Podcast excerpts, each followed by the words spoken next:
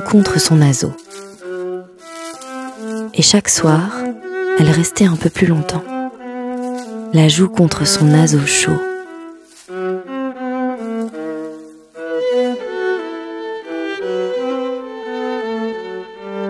Là, derrière l'oreille qui tremblait chaque fois qu'elle soufflait dedans, elle déposait ce qu'elle ne pouvait raconter à aucun autre être humain.